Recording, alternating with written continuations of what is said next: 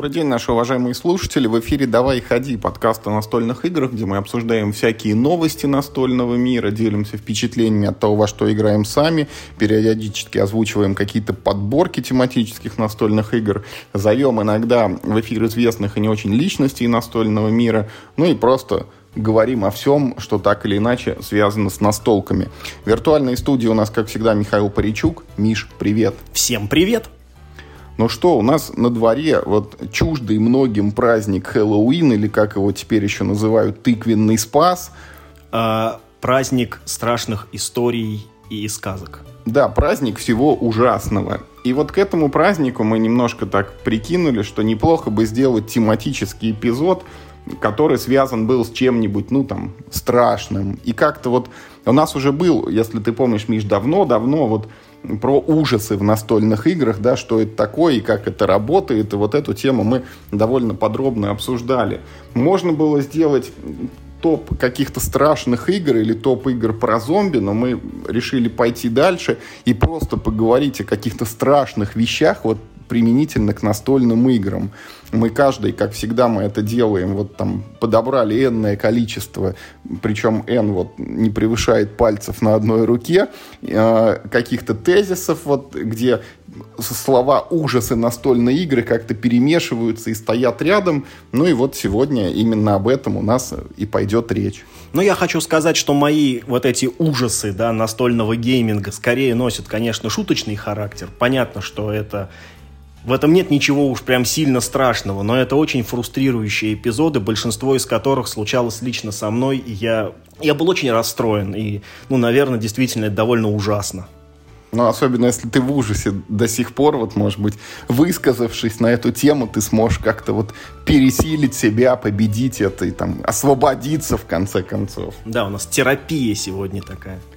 Ну и давай, Миш, может быть, это мы начнем. Вот я готов прям с первого пункта стартовать. И вот мой самый страшный ужас, это тоже то, что происходит в том числе вот лично со мной, это когда вот у тебя есть все. У тебя вот есть полка, на ней лежат игры, у тебя есть стол, но ты в них не играешь. Вот это самое, наверное, плохое, самое ужасное. Вот топ-1 настольных страхов, когда вот всего того, что дарит тебе игра, вот это удовольствие, эти ощущения, какие-то интересные решения, вот там занимательные истории, сюжеты, которые там сами собой складываются. В конце концов, твои эти вот бухгалтерские радости, когда удается сменять там 3 овцы на 2 дерева и потратить все ресурсы в ноль, вот. Всего этого просто нет, потому что по каким-то причинам то ты чем-то занят, то нету времени, то есть какие-то другие там более приоритетные дела, а может быть даже и более игры какие-то, вот, ну, одни там другие затмевают, но есть какие-то коробки, в которые ты хочешь поиграть, у тебя руки прям к ним тянутся, но вот почему-то жизнь складывается так, что ты в них не играешь. У меня на сегодня таких, ну, мне кажется, уже десяток позиций, которые вот прям хочется, ну, прям сейчас бы разложил, но все нет, и как бы вот с каждым днем или даже с каждой неделей вот эти вот игры, они, ну, как-то вот отодвигаются как будто от меня, знаешь, все дальше и дальше. Там вот там есть у меня коробочка, лежит этот вот там, типа 300 спартанцев, она там 300 Earth and Water, по-моему, называется. Зимы еще, ну вот снег лежал, он уже почти снова выпал, я в нее так и не поиграл, только между ней и мной теперь уже там стоит карточная «Война Кольца», стоит Сики Гахара, там чуть вот этот Ticket to Ride Legacy не вклинился, и как бы вот я не понимаю, ну точнее у меня нет понимания, вот когда в обозримом будущем я там к этой игре смогу приступить, и она такая не одна у меня, и вот это на самом деле ужасно. Но мне кажется, что твой страх, он немного напоминает...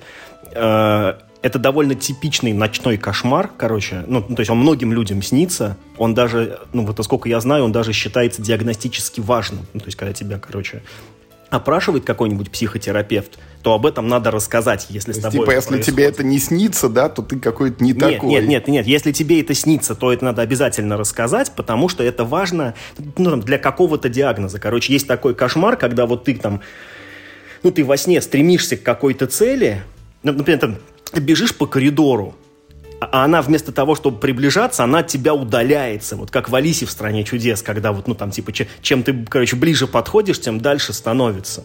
Мне кажется, это, ну, довольно неизбежная ситуация почти у любого коллекционера настольных игр, потому что, ну, действительно, как правило, ты приобретаешь игры быстрее, чем ты успеваешь в них поиграть. Ну, и это, ну, как бы отсюда следует, что в некоторые игры они у тебя будут откладываться, и вот так. А еще у тебя есть такая интересная особенность приобретать не то, чтобы какие-то хорошие игры, сколько любопытные. Вот. Ну, и любопытные, они, вот как это вот 300 спартанцев, я даже не знал, что она у тебя есть. То есть, понимаешь, настолько, как бы, она вот, ну, только тебе интересно, что, ну, и я тоже не могу сказать, когда мы в нее поиграем. Ну, наверное, это довольно ужасно, но мне кажется, что мои ужасности, короче, они, короче, более ужасны. Ну, давай. Вот смотри, значит, мой номер 5, короче, ужасных вещей. Значит, ну, например, ты мне купил игру.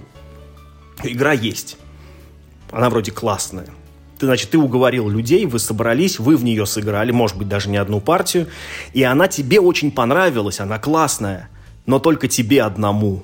Больше не понравилась вообще никому. Все плюются, только ты один рад. Тебе одному понравилось. И это же... Ты бедный с этим неоном ходишь и не знаешь, куда ж тебе податься. Exactly. Это самое свежее, что со мной произошло, потому что есть игра «Неон», которая мне понравилась очень. Я в нее сыграл уже в 2 разных компаниях, ну, где люди практически не пересекались. Был послан дважды. Ну, не то чтобы я был там как бы дважды там сильно куда-то далеко послан, но факт, что, ну, мне пойти с ней больше не к кому, а мне хочется, понимаешь? Я бы в нее поиграл еще и в командный режим. И вообще, короче, для игры «Неон» у меня есть прекрасная идея, которая вот мне уже дважды обломалась. Это, короче, «Неон» как drink game. То есть, как получаешь урон, пьешь. Ну и в итоге, короче, должно быть, мне кажется, очень веселым. И мне кажется, что это очень хорошая игра, чтобы играть в нее как в drink game. Но я не знаю теперь, с кем мне в нее поиграть, и, по-моему, это ужасно.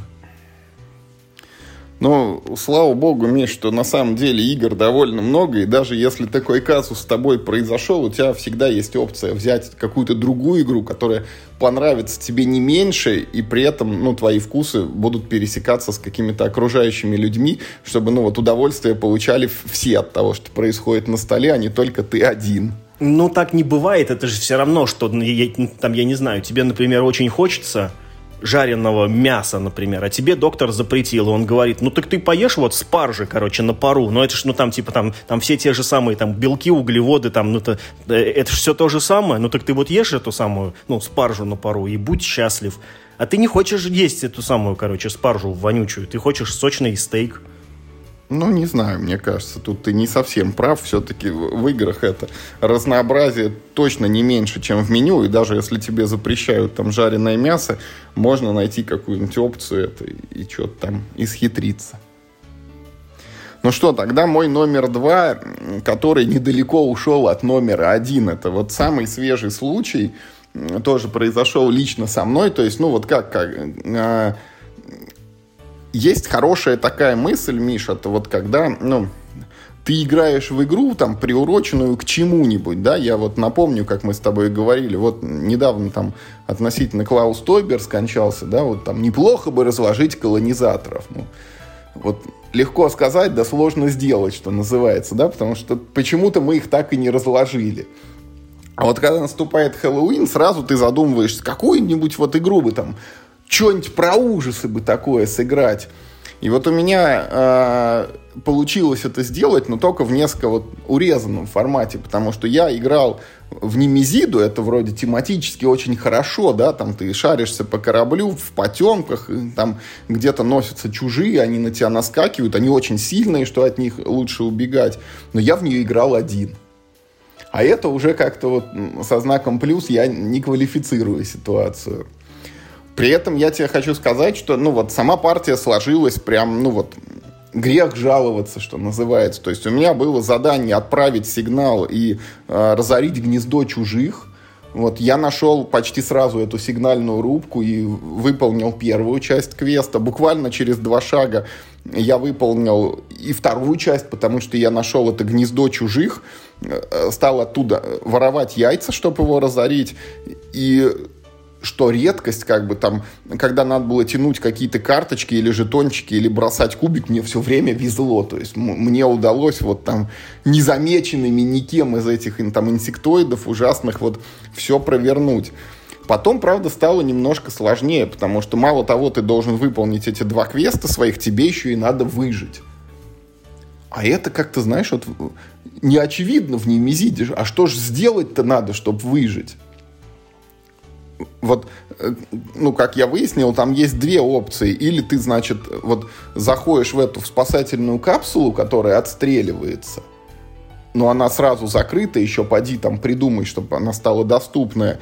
Либо ты должен остаться на корабле, лечь в гиперсон, но тогда надо убедиться, что, во-первых, исправные движки, а во-вторых, что корабль летит куда надо.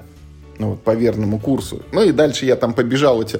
посмотрел движки, они оказались поломанные, побежал их чинить, на меня напали чужие, короче, я от них там кое-как отбивался, в итоге там смог увернуться, прибежал в эту камеру гиперсна, и мне не хватило там одного хода, вот там одной карты, как в Глумхевене, чтобы успеть туда лечь. Правда, потом я вспомнил, что еще и курс не проверил, не уверен, что правильно летели. Ну, в общем, я проиграл, но проиграл вот...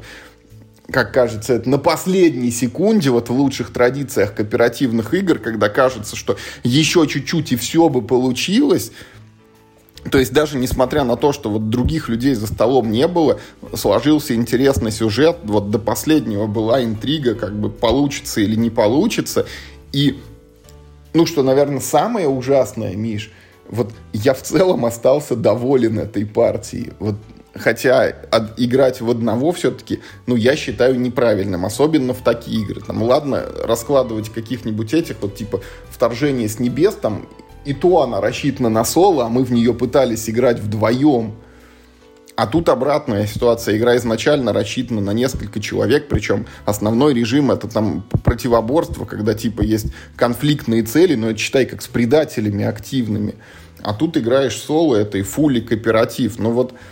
произошла со мной такая история, но я ее говорю, вот она сложилась хорошо, но я ее расцениваю все равно как вот не очень хорошую. Сформулируй покороче, в чем заключается ужасность. Ну, вот ужасность в том, что у тебя есть два выбора. Вот либо пункт первый мой, который я назвал, коробки лежат, и ты в них не играешь, либо ты в них, может быть, и играешь, но один. Вот и то плохо, просто вот из двух зол выбираешь меньшее. Ага, понятно, окей.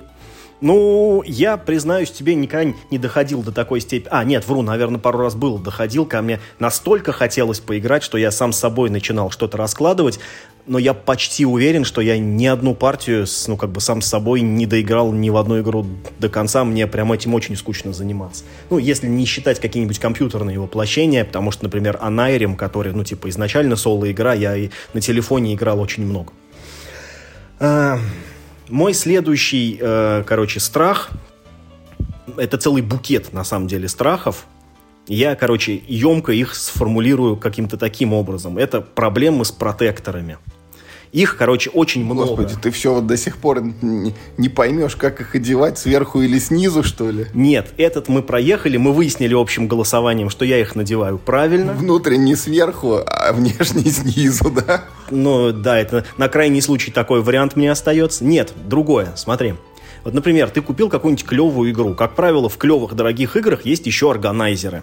Ты купил игру... Ты одел карты в протекторы, а они не влезают в протекторах. Это началось с Доминиона, у которого был прекрасный, органайзер, но для игры не одетый в протекторы. А не одеть Доминион в протекторы, но это, надо, иметь план для этого. Вот. И очень много игр, где вот еще хуже, когда карточки ложатся в такой прямоугольный кармашек, вот так, горизонтально. Этот кармашек в этом органайзере вырублен точь-в-точь под карты. То есть ты физически не можешь затолкать туда карты в протекторах. Это раз. Второе. Ты вроде покупаешь протекторы, а они не как раз. Понимаешь? Они вот либо чуть-чуть побольше, либо, что еще хуже, чуть-чуть поменьше. Потому что, и у протекторов есть небольшая такая, ну, как бы, ну, такая гульба, да, там это, от протектора к протектору, там полмиллиметра, миллиметра, они могут отличаться по-разному. И, ну, вот как бы даже карты одного и того же формата, типа там стандартные 63/89, они вот если вы сравните в нескольких играх, они на самом деле тоже, ну, не вполне одинаковые. Иногда на 88. Ну да, то есть они тоже не вполне одинаковые, то есть они там полмиллиметра, например, побольше, полмиллиметра поменьше, это складывается с разницей размеров протекторов, и у тебя получается, что у меня в какой-то в одной игре такое есть, что, короче, часть карт немножко болтаются в протекторах, а часть карт прям вот туго туда запихана. То ли протектора такая неудачная пачка была, то ли еще чего. В общем, одним словом, я не люблю, и меня прям жутко бесит вид коробки, которую ты открываешь, а она, ну вот явно под протектора не была рассчитана, а ты-то хотел, чтобы она была, и ты туда запихал эти карты в протекторах. Они вот там такие, бэ, такие корявые все, перекореженные. Ну что говорить, это... У тебя Доминион есть такой. Вот. И вот я каждый раз пугаюсь, короче, этого. Слушай, я хочу сказать, что это вот тут ты точно на ровном месте придумываешь себе страхи, потому что вот нет ничего ужасного в том, чтобы не использовать протекторы. У тебя сразу вот весь вот этот пласт там... твоих каких-то фобий, он просто отваливается. Я с тобой в целом согласен, но я не использую протекторы в тех играх, которые я точно знаю, что, ну, что называется, кипер, да, ну, то есть, что я их не продаю. Ну, не знаю, там какая-нибудь Агрикола, например, она у меня не одета в протекторы. С другой стороны, например, вот Quest for Eldorado я в протекторы одел, потому что, ну, там уж очень много тасования карт. Ну, и, в принципе, декбилдеры довольно... ну, довольно-таки хочется одеть в протектор. В протекторах тупо удобнее мешать карты. Да, колода толще становится, зато ее легко перемешивать, потому что, ну, протектор, понятно, входит там, давайте, в пазы друг к другу. Поэтому это, ну, как бы тезис нормальный, я с ним согласен, действительно. Многим играм протекторы не нужны, это не является обязательным каким-то условием. Но в некоторые игры вот хочется, как бы, вот их, так сказать, ну, включить, а вот органайзер тебя ограничивает этим. Ну, я тебе сейчас еще накидаю пару контраргументов. Во-первых, вот ты меня, конечно, поправь, если это не так, но вот нет такой угрозы, что ты, извините, столько партий наиграешь, что у тебя там эти карточки затреплются, ежели ты их в протекторы не оденешь. Декбилдинги быстро треплются. Ты же там за одну партию постоянно карты перемешиваешь, поэтому у них очень высокий износ. Ну вот что касается декбилдеров, вот я тебе из своей практики приведу два примера. Вот пример номер один, ну, это, мы, кажется, уже неоднократно его приводили, это история со «Звездными империями», когда, познакомившись с игрой, мы за какое-то короткое время, там, не знаю, месяц, может быть, наиграли почти 100 партий, и карты были, ну не то чтобы уничтожены, да, но истрепаны это... Ты привел самый легкий пример. Игра, которая стоила 600 рублей в те времена, а до сих пор продается. Пошел новую, купил. Да, это стоит чуть-чуть дороже, чем пачка протекторов. Star Wars Deck Building Game, который вы мне подарили.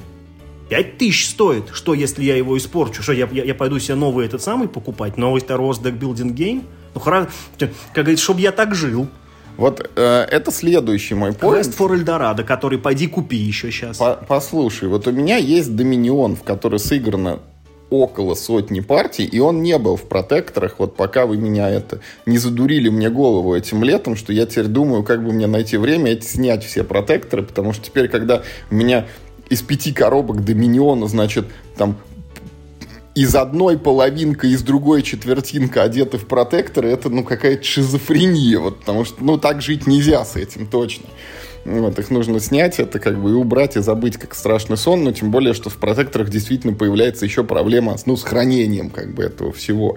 И ничего страшного в том, что Доминион затрепан, как бы, вот, ну, не так уж сильно он затрепан, да, там ты, типа, можешь видеть, что у тебя сверху колоды лежит карточка из стартовых или не из стартовых, но это вот, не сказать, что это критичное знание. Даже вот у меня Дюна, ну, это же тоже декбилдинг, да, там тоже, может быть, это важно, но вот она у меня в протекторах не потому, что это мне так сильно нравится, а просто потому, что вот этот второй допчик, он пока, ну, вот такой вот колхозным образом напечатанный, и протекторы просто нужны, чтобы ты вот карточки из другой игры приляпал в бумажку на обычном листочке. Ну, это же неправда, она у тебя была одета в протекторы до того, как у тебя появился второй доп.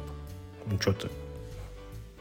Но, тем не менее, вот это не в целях, ну, вот, сохранения этих карт. Ну, а в каких тогда целях в каких? Ты ее одел в премиум-протекторы? В эстетических целях, потому что это протекторы цвета спайса, ну, и так как в Дюне есть там супер-поле, вот супер-юниты эти, которых вы мне подарили, там, ну, вот, и, еще и карточки.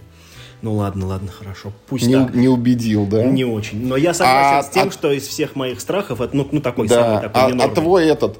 Вот Star Wars я не помню, а Quest for Eldorado, там, по-моему, карточки же очень хорошие, вот эти текстурированные под лен, ну, то есть они еще это, износостойкость у них повышенная, то есть не вот, что ты сыграл два раза, пусть там, ну, в каждой партии ты их часто замешиваешь, и все, они истрепались у тебя. Мы не узнаем, я уже одел.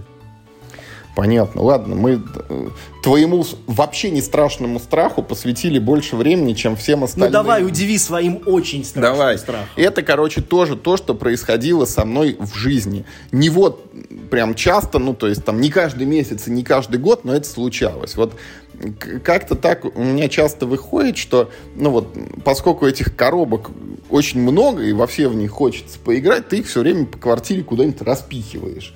Место под них все время требуется, и чаще всего, ну, вот, находится куда-нибудь сверху, вот на шкаф запихнул, и оно там лежит. А потом, когда ты, например, достаешь коробку со шкафа, особенно если она лежит там вот в стопке где-то и не на самом верху, бывает так, что у тебя эти коробки сваливаются. И не каждый, еще раз, не каждый год даже это случается, и не каждое это сваливание заканчивается плачевно, потому что, ну, там, часто ты их ловишь как-то, там, перехватываешь, там, рукой, ногой, я не знаю. На кошку упала. Ну, там, удалось как-то. Но вот бывают вот плохие случаи, это ужасы, когда падает коробка, как правило, это происходит, она падает каким-то вот боком или углом, и этот угол расходится по шву, вот на крышке. Да, это ужасно. И я хочу сказать, что для меня это всегда был ужас. Но потом, я не знаю, как это произошло, Миш, но я научился с этим справляться. Слушай мой рецепт, короче, что для этого нужно. Во-первых, значит, силиконовый герметик. Во-вторых, клей ПВА. И в-третьих, цветные карандаши.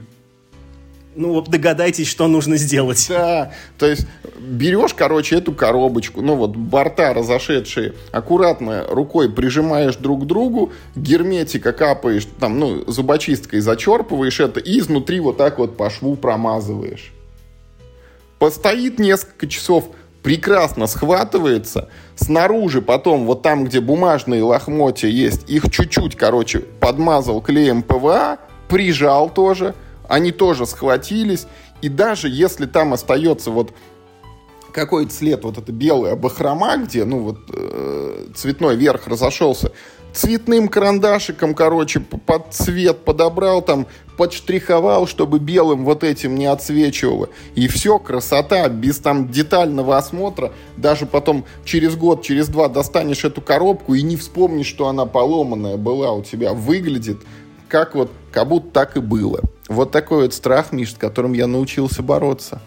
Твой способ ремонта коробок мне не нравится, но страх действительно страшный. В смысле, да. Не нравится? А что, скотчем, что ли, их это подделывать? Нет, никак не подделывать, пускай живет со шрамом. А, ну ты же у нас этот фанат Легаси, когда вот done can't be undone, даже если это и на самом деле возможно, да?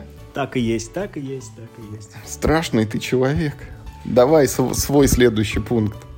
Мой следующий пункт, номер 3, случался с нами, с тобой, короче, вместе, вдвоем. Ну, как бы с нами и еще как с нашими друзьями. Он заключается в том, что когда вы сыграли в какую-то игру, вы закончили. Там кто-то выиграл, кто-то проиграл. Постфактум оказывается, что вы забыли какое-то очень важное правило, вследствие которого вот эта вот сыгранная партия вообще нищетова. Напоминаю тебе про сезон пандемии первый. То есть, когда, значит, упала коробка и крышка разломилась, это, значит, у тебя засчитывается навсегда, и ты не согласен ее клеить. А когда сыграли партию, всем более-менее понравилось, и тут выяснилось, что что-то там не так, и все забыли, Ты, значит, требуешь это из памяти вычеркнуть? Нет, ты вообще неправильно трактуешь мои слова. Нет, конечно, ну, ты не можешь это вычеркнуть. В том-то и... Меня тоже беспокоит то, что мы проиграли первый сезон пандемии, да, из-за того, что мы забыли вот это важное правило с таблетками. Но просто мы не должны его переигрывать. Это тоже важный урок. Это шрам, который ты получил, чтобы он тебе всю жизнь напоминал о том, что не надо забывать важные правила. Но это все равно очень неприятно. То есть вы... Ой, прям как неприятно. Прям все так хотели переиграть эту последнюю партию, что... Все хотели переиграть, я один против. Разве? Я даже не помню. Да. Вы мне говорите сразу прям, нет, давай прямо сейчас будем переигрывать. Не-не-не-не. Но, слушай, это случалось не только в пандемии первого сезона, это много где случалось, когда вы сыграли партию, но что-то вы забыли, что-то вы делали всю партию неправильно, и это всегда выясняется уже постфактум когда-нибудь, уже, знаешь, там это в Телеграме кто-нибудь пишет, мы играли неправильно, короче, это так делать было нельзя. Не знаю, меня ужасно это раздражает, когда такое происходит. Ладно, у меня, короче, остались еще случаи, Миш, которые, вот, я не буду говорить, с кем это происходило, там, вот, имен не называем, но эти эпизоды, они были, там, если кто-то себя узнает, на здоровье, как, ничего страшного в этом нету. Значит, однажды был случай, когда, вот, взяли у меня коробку поиграть с игрой, потом возвращают и говорят, ну, вот, там, произошла не очень приятная ситуация. Вот там ребенок что-то взял поиграться и прям туда напрудил. И ты знаешь, вот, может быть, звучит это и ужасно, но вот конкретно в моем случае, в принципе, ничего страшного в этом не было. Нет, ну как бы частично... Это был, ну, вот твой случай, Миш, с легаси элементами, потому что, ну, там как слиплись карточки, вот они прям друг другу, это краской, это необратимо и неотделимо слиплись. Ну, там их можно оторвать, но там будет либо рубашка, либо лицо испорчено, там и так далее. Ну, просто это случай, он произошел с такой игрой, что я... рукой махнул, как бы, и все. Я понимал, что, ну, вряд ли я в нее играть там буду еще когда-то. Ничего страшного в этом нет. Ну, там, да, честно говоря, может быть, там, ну, и... И хорошо. Да, ну, не то, что хорошо. Даже если б сильно приспичило поиграть, ну, там, не так много карточек, ну, 10, допустим, да, это вот затронуло. Ну, может быть, они бы из колоды и не вышли. Ну, типа, это не мешает уж совсем, что вот ты не можешь сыграть, не имея этих карточек. Ты можешь сыграть, ну, просто вот партия будет складываться так, как будто они не вышли тебе ни в начале, там, ни в середине, там, а может быть, ты и не доиграл до того момента, когда они должны были лечь на стол. Поэтому это, ну, не единственный, наверное, пример, когда вот порча компонентов, мы рассказывали, как и Дюну эту залили, видишь, вот там удачно тогда получилось, что вот все было и в протекторах, и компоненты такие кастомные, и тоже это устойчивые к внешнему воздействию. Но вот это, наверное, самый страшный был со мной случай, но как раз вот последствий он никаких негативных, считай, не имел. То есть ты рассказал не страшный страх, типа испортил игру, да и черт с ним. Ну, типа, видишь, вот такие инвертированные ситуации, как я играл соло в Немезиду, и мне, в принципе, понравилось, но в целом вот мем смешной, ситуация ужасная, да, а тут вот как бы вроде как и случай такой плохой, но в целом ситуация не страшная. Ну, испортилась и испортилась. Бог с ним. Я тебе еще раз говорю, игр тьма. Ну, вот испорти какую-нибудь, ну, играй в другую. Окей. Мне нечего сказать на этот счет. Я бы сильнее явно расстроился, чем ты, если бы я кому-то отдал игру, а мне ее вернули бы... Ну, не вернули бы, можно сказать, потому что я бы вряд ли взял, я бы, честно говоря, побрезговал. Ну, ладно. Так. Мой номер 2 – это 2 варианта, короче, одного и того же, но я бы так сказал, знаешь, ну, типа, для евроигроков и для америтрэшеров, скорее. Ну, то есть в играх, где больше картона и где больше пластика, вот так это. Короче, вот там, где... Начну с больше пластика, потому что такое у меня практически никогда не случалось. Я, в общем, не особо америтрэшер, у меня мало игр с миниатюрками, но у меня такое бывало. Вот у тебя, значит, есть игра, где много миниатюрок, они там, короче, все классные, ты там их как-то, может быть, даже собирал, черт его знает. и у тебя сломалась одна маленькая деталька. Вот все миниатюрки целые, а одна с каким-нибудь отломанным мечом там, например. И знаешь об этом только ты, да? Потому нет, что это очевидно, он стоит в позе мечника, а у него нет меча. Ну, просто их на поле стоит 15, там и у одного чуть-чуть меча нету. Например, но, короче, вот конкретно с пластиковыми фигурками у меня есть такой интересный эффект. Я, знаешь, когда это заметил? Когда мы с тобой очень давно, играли в игру от звезды по правилам Борга про самураев. Как называлось, убей, не помню. Сёгун, битвы самураев. Что-то такое, да-да-да. Вот. Там, помнишь, там же тысячи мелких этих деталек, они из какого-то ломкого пластика. Да, там половина мечей сразу отвалились, еще до того, как мы коробку открыли. Да-да-да, мне тоже кажется, что там часть на литниках уже, там часть обломалась какая-то. А там еще эти флажки эти мелкие, дурацкие, на каждую фигурку. Так вот, и, короче, у меня есть такой интересный эффект, что, допустим, в коробке было ровно 100 миниатюрок. И вот сломалась одна. Это прям очень неприятно. Но сломалось две. Это уже чуть менее неприятно, чем когда сломалась одна. Когда у тебя сломалась половина, вообще все равно. Потому что это уже незаметно. Короче, меня бесит вот этот пробел, как зуб в носу. Знаешь, когда вот... Поэтому как только меч обломался, ты берешь второму меч, сломал, и все в порядке. Да, кстати, как вариант, реально просто, знаешь, попинал ногами, пару раз со шкафа уронил по твоему рецепту, и вроде и ничего... Вот. Но это, короче, для миретрэшеров. Я говорю, то есть это меня меньше пугает, я с этим меньше связан. Но то, что меня прям действительно приводит в ужас, это вот когда ты, короче, ты выдавливаешь жетончики. Ты выдавливаешь чпок-чпок-чпок-чпок-чпок-чпок-чпок. И один с бахромой. Не с бахромой, а еще хуже. У него вот этот печатный слой, он прилип к литнику, и он оторвался от жетона. И там такая белая, такая вот поперек жетона, такой белый треугольничек, ну, образовался. Ты знаешь, что действовать. Что, взять цветные карандаши и нарисовать? Клей ПВА? Ну, вот это начинается. Нет, я так как бы... Я такую хирургию играм обычно не делаю. Или по твоему рецепту надо просто взять другой жетончик и также надорвать, и все хорошо. Нет, с жетончиками это обычно не работает, потому что жетончики, часто, не то что... Как правило, но часто разные, понимаешь? Хорошо, пэшешь верхушку этого жетона, покупаешь пластиковые капсулы. А если он квадратный, как в Каркассоне? Какая там пластиковая? Ищешь квадратные капсулы? Да, Нет, все это фигня, короче. Если у тебя ломаются компоненты в процессе подготовки прям буквально первой партии, это просто ужасно. Особенно, когда жетон отрывается. Ну ладно, когда с тобой это происходило в последний раз? Я как раз хотел об этом сказать, что, конечно, да. То есть это со мной в последний раз происходило довольно давно. Промышленность уже давно научилась делать хорошую вырубку жетонов. Такого почти никогда не случается. Гораздо чаще, наоборот, ты достаешь литник, они там сами оттуда вываливаются просто там от малейшего толчка. Но такое было. И неоднократно. Я каждый раз выходил из себя из-за этого. Ой, я раньше, когда выходил этот господин Великий Новгород, в который мы играли, или как Михаил Акулов припоминает первые тиражи Манчикина, где карты были на литнике. Карты были, да, в листе, их оттуда надо было выдавливать. Они, конечно, держались на 4 точках только, по периметру, в середине стороны, но, тем не менее, риск был.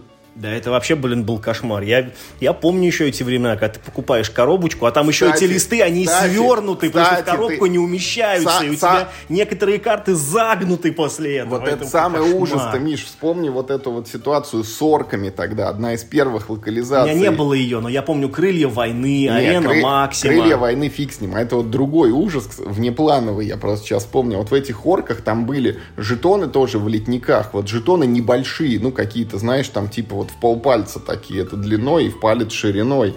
И самое ужасное, что там была типографская ошибка. То есть там в зеленых... Два жетона. Нет. В зеленых жетонах рубашка у одного из них была не зеленая, а красная. Да, и это критикал хит, потому что, ты должен их ставить в темную, чтобы враги не знали, что ты там положил. А тут один очевиден. Причем, ты супер крапленый, и все, игра была...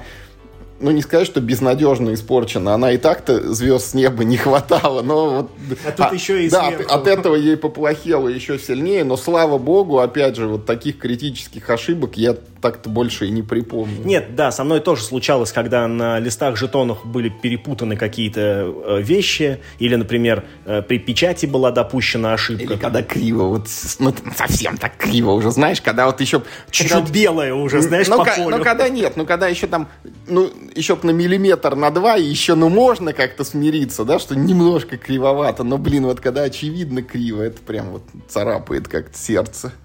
Не знаю, короче говоря, вот когда жетоны отрываются, вернее, не отрываются от ледника так, как они должны от него отрываться, я просто вообще в ужасе от этого.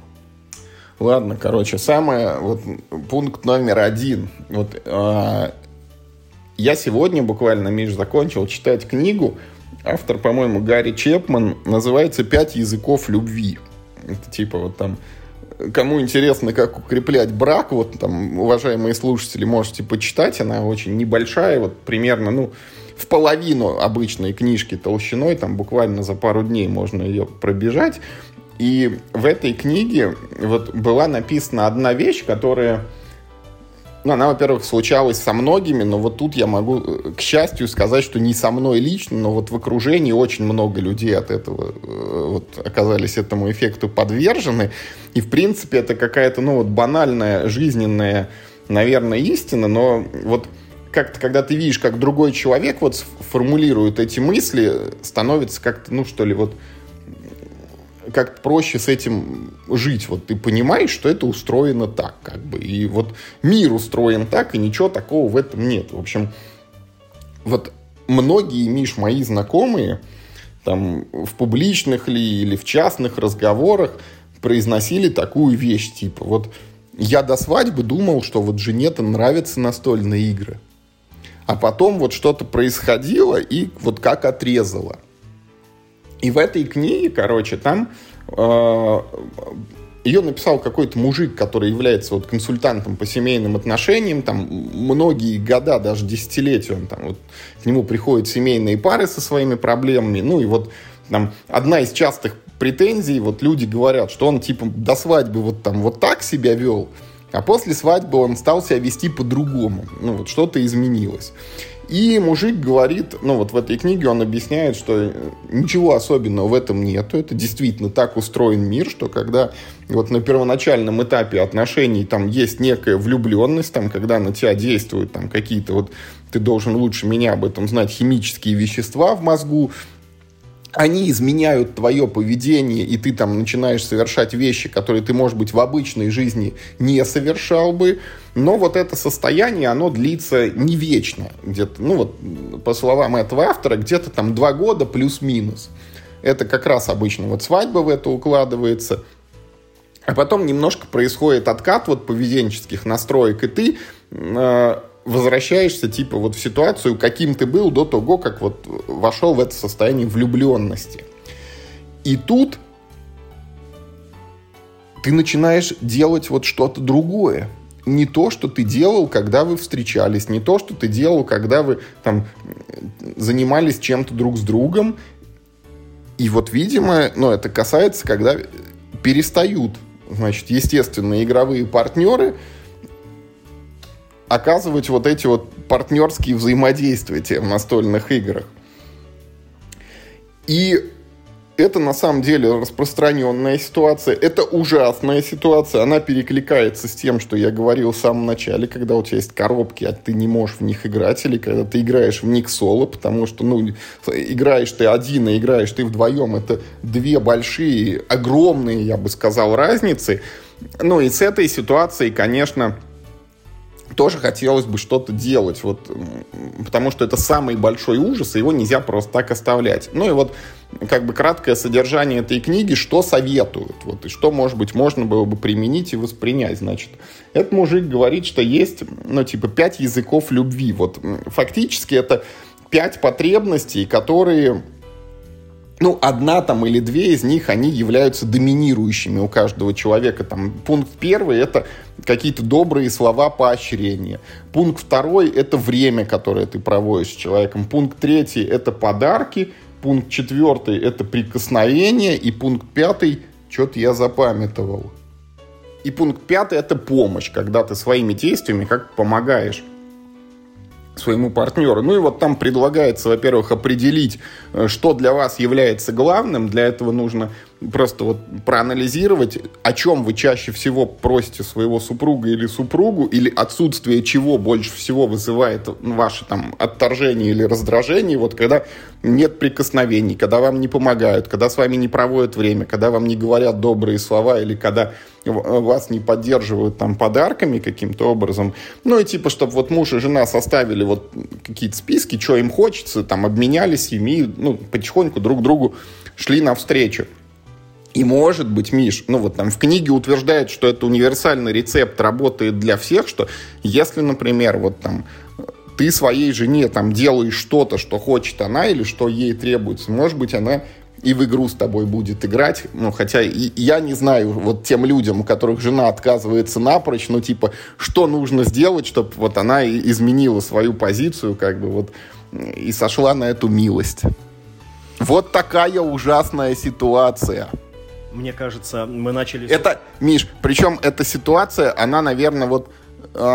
ее можно сравнить с другой ситуацией, если вот тебе сразу сказали «нет» и не играли с тобой никогда, это не так страшно, чем когда с тобой играли, а потом в какой-то момент выдали. Вот, типа, а вот теперь все. Ну, во-первых, мне хочется сейчас буквально... Поплакать? Да-да-да, буквально тебя обнять и поплакать, потому что это ровно мой случай. Я попробую применить твой совет из книги «Сколько-то там рецептов любви». Вообще любопытно, что мы начали подкаст с ужасных историй, а закончили тем, что есть, оказывается, есть 5 языков любви.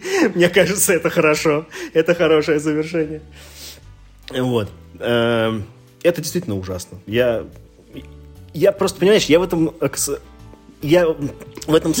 ужасе живу, да?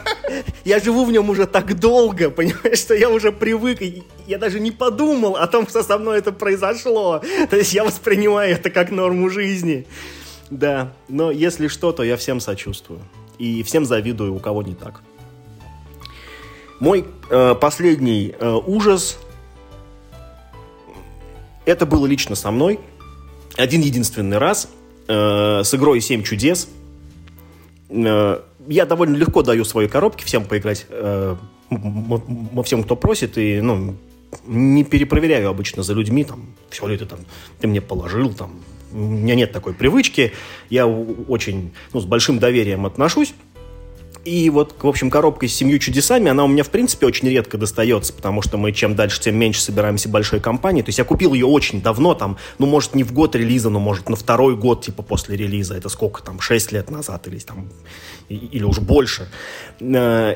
Чудеса вышли в 10-м, по-моему, году, то есть им уже 13 лет, Миш, 13, 6 или 7 назад уже вот выпустили Seven Wonders Duel уже. Вот он в чем ужас-то на самом деле. Самый главный ужас Seven Wonders вышли 13 лет назад. Одним словом, да, то есть я довольно легко отдаю свои коробки, и вот это, ну, так бывало, что одна коробка от одних знакомых уходила другим, потом там третьим, и потом возвращалась ко мне после 2-3 рук. Я ставил ее на полку и не всегда там, типа, в нее сразу играл. Так было с 7 чудесами. Я, в общем, кому-то дал эту игру, притом... А, да, мы, кстати, ездили вообще в Москву к нашим друзьям, и брали с собой коробку «Семь чудес» эту. Значит, там что-то с кем-то играли, я кому-то там давал ее поиграть, потом мне прислали ее почту, я поставил ее на полку. Ну, не то, что с тех пор я ни разу ее не доставал, конечно, нет, но доставал буквально там, ну, короче, в общем, не особенно мне она была нужна. И вот спустя где-то, наверное, год после последнего, короче, там того, как я там кому-то ее отдавал, мне ее вернули, я, значит, ее достаю. И оказывается, что в ней нет одной карты. Вот все на месте. Одной карты нет. Ну, мы уже знаем рецепт для тебя, да? Нужно вторую просто выкинуть, и все не так уже ужасно. Нет, в 7 чудесах так не работает, потому что там на каждое число игроков конкретный набор карт. Если у тебя одной из них нет, ты не можешь играть этим числом игроков и дальше. А у меня была карта, которая нужна была даже для игры вдвоем. такой вот случай. Слушай, ну мне опять кажется, Миш, ничего в этом ужасного нет. Наверняка эта карта дублируется. Ну, то есть из комплекта на пятерых ты согласен, ее берешь. Ты меня... и просто это... Тут ты меня опередил. Я согласен, да. Ну, что как бы я мог каждый раз брать эту карту из комплекта на большее число игроков. Такая карта, по-моему, у меня была двойная. Но это означало, что уже вчетвером в нее сыграть нельзя. То есть, ну, типа, только на троих. Ну, а Seven Wonders, она, ну, как бы, ну, она не для того, чтобы в нее втроем играть, в принципе. Это точно именно так? То есть я думал, что на самом деле ты можешь, ну, из семерок, типа, ее взять, и у тебя все сдвигается, просто на семерых нету комплекта. Там это не так работает, там в каждом комплекте какие-то карты есть, которые добавляются. В моем случае, вот, моя карта, она была из комплекта на 4-5 игроков. Да, то есть она там была дубликат, но тогда комплект на 4-5 и дальше уже не собирается. Вот. И это было чудовищно, ну, как бы, ну, и мне было очень неудобно, ну, год спустя звонить тем людям и говорить: слушайте, ребята, вот такое дело, вот вы там карту, ну, я как-то замял это дело, думаю, ну, ладно, в принципе, мы мне... Ладно, мог бы спросить, друг там где-то завалил. Да я, может быть, даже спрашивал, но имею в виду, что какую-то там неустойку, не дай бог, там ни с кого спрашивать не стал, ну, потеряли и потеряли. Ну, в общем, так у меня эта игра... то есть... Правильно, ее там люди думают, сумасшедший какой-то, у него 150 карт, одной не хватило, и все. Их там не 150, их там меньше, одной не хватает, это критично для этой конкретной игры. Ну, так вот, думаю, ее, получается, ее и не продашь, она не комплектная, по той же причине, что мне с ней делать? Выкидывать ее, ну, тоже жалко, но она поэтому у меня стояла на полке, стояла, потому что мне, что называется, и выкинуть жалко, приспособить не под что. И не помню зачем. Я решил в итоге написать вообще в издательство, в Рипус. Думаю, вдруг мне повезет, и они мне такие раз и карту пришлют. И я, значит, сел перебирать, комплект карт, и оказалось, что все это время карта была на месте. Она просто слиплась с другой ровно, просто ровно, что даже при пересчете этого не было заметно. Я даже не знаю, как я ее нашел. Ну, может, она просто отклеилась, и я пересчитываю, такой, все на месте. Как такое может быть? Такого быть не может. Пересчитываю еще раз, карта на месте. В общем, но это, что называется, хороший, да, это хороший финал. А ведь ее могло там, не оказаться на самом деле. Но ты мог не так внимательно пересчитать, и до сих пор пребывал бы в неведении. Или так. Но, в общем... Я свой страх сформулировал таким образом, что когда ты долго не доставал игру, ты ее достаешь вдруг, а там чего-то не хватает. Ну, ты там взял в какую-то другую игру, условно, не знаю, там, фишки взял там в другую игру или там какие-нибудь кубики, и ты не можешь. Лайфхак, я тебе скажу из своей практики. Я иногда такое делаю, когда я забираю фишки из одной игры в другую. Ну, это там, я не знаю, вот в «Ужас Аркхэма», когда карточные играли, я там из... Не помню, из какой игры, эти кубики зеленые взял, чтобы улики лучше подсвечивать на поле. Знаешь, что я в этом случае делаю? Что, пишешь записку? Да. Библиотечную карту? Да ладно. Хуже. 2 записки пишу. Я беру вот эти клейкие стикеры, Миш. Да изнутри на крышку вот так вот его леплю и пишу, что такие-то компоненты переложил в такую-то коробку. А в ту коробку я клею еще один, что я в нее положил из оттуда-то. Вот так принцип двойной записи. Кошмар, я не думал, что ты настолько зануда. И у меня просто память плохая, иначе я потом буду смотреть и думать, откуда я их взял, или, куда же они делись? Понятно, что это сработает, но тут вопросов нет. Естественно, можно все за собой всегда записывать, куда ты что положил и откуда ты что взял. Но это же, это невозможно. Но это происходит, камон, один раз в год я, может быть, перекладываю так компоненты. Но что... Может быть, наоборот, если бы я каждый день перекладывал, я озаботился бы этим вопросом. Вот как раз тут, наоборот, раз в жизни там что-нибудь откуда-нибудь возьмешь, то что я буду каждый раз записывать, что ли? Да, конечно, нет. Стикеры под рукой держать, камон. Кто так будет делать, кроме тебя, конечно? Не знаю, мне все-таки это... это иначе приведет к тому, ты только что ужасался, тут карточка у тебя одна пропала, и не знаешь, где ее взять и найти, а тут ты своими руками куда-то ее переложил и забыл, и сформировал эту ужасную ситуацию, а жалкий стикер тебя от нее предохраняет. не могу ничего тебе сказать. Не убедил. Нет, не убедил абсолютно. Я не могу себе представить, чтобы я со своим характером держал всегда под рукой стопку стикеров, карандаши, вот все везде наклеивал, что откуда я взял. У тебя, поди, еще стикеры двух цветов, типа там на коробке «Донор» ты красный стикер наклеиваешь, а на коробку «Акцептор» желтый, чтобы сразу... Да нет, у меня валяется там какая-то пачка одна неистощимая. Ты подумай, раз предложение... Ужасно, раз предложение. Это, во-первых, нужно найти вторую пачку стикеров. Во-вторых, мне нужен третий стикер, на котором записать это. Какой донор, какой реципиент цвет, иначе я буду путаться. На шкафу напиши масляной краской прямо поверх. Ой, ладно, наши уважаемые слушатели, мы с вами сегодня вот поделились списком ужасных случаев, каких-то фобий и вот чудовищных ситуаций, в которых мы оказывались применительно к настольным играм. И теперь к вам, ну вот с точно таким же призывом выступаем. Вот расскажите нам, пожалуйста, в комментариях, что такого вот с вами случалось, ну что прям ужас, или может быть... что могло случиться, или в принципе, вот по сравнению с тем, о чем говорили мы, бывают ли ситуации какие-то более страшные, более чудовищные, более невыносимые. Ну и, конечно же, вот прокомментируйте то, о чем говорили мы сегодня в этом эпизоде. Так ли страшен вот этот вот, допустим, ну, там, поломанный мечик у какого-нибудь пластикового пехотинца, потерянная одна карточка. Я, кстати, Мишу, в Seven Wonders их точно 150 и даже больше. 3 эпохи, 7 × 7, это по 50 карт на эпоху, считай. А там еще это, чудеса, чтобы драфтить, есть. Вот. Ну и вот всякие вот эти вещи, типа порчи коробок, порчи компонентов, там выдавливание жетонов, разламывание углов. Точно знаю, что многие люди там не разделяют вот мой подход к Немезиде, потому что многие играют соло и ничего страшного в этом не видят, ну или, может, другого выбора уже у людей нету. Ну и вот пробуйте, что я могу сказать. Вот поставим, может быть, на Мише эксперимент, может быть, кто-то тоже на это решится. Вот почитайте книгу о языках любви, попытайтесь. А там в книге прям написано, что вы, ну вот если вы хотите это делать, вы прям декларируете своему партнеру, что вот я ознакомился с такой методикой, я буду стараться, вот я там кое-что хочу для тебя делать. И, ну, типа... ты что-то делаешь, там месяц спустя ты ему говоришь, я вот стараюсь, я пытаюсь, вот, и я буду это продолжать. Ну, и вот по словам этого автора, достаточно даже этого, то есть вы ничего не просите, там, ну, не требуете, упаси бог, у супруги своей или у супруга. Вы просто озвучиваете ему, ну, то, что вы сами стремитесь вот работать в этом направлении, ну, плюс вы делаете там что-то еще для него, ну, и как вот пишет автор, рано или поздно вам это все воздастся, поэтому вот, может быть, этот подкаст все-таки поможет кому-то обернуть вот самую вот эту ужасную ситуацию, в которой, может быть, как и Миша, вы уже пребываете и даже уже, ну, не думаете, что в этом есть что-то плохое, потому что свыклись с этой мыслью. Вот, может быть, ее получится переломить.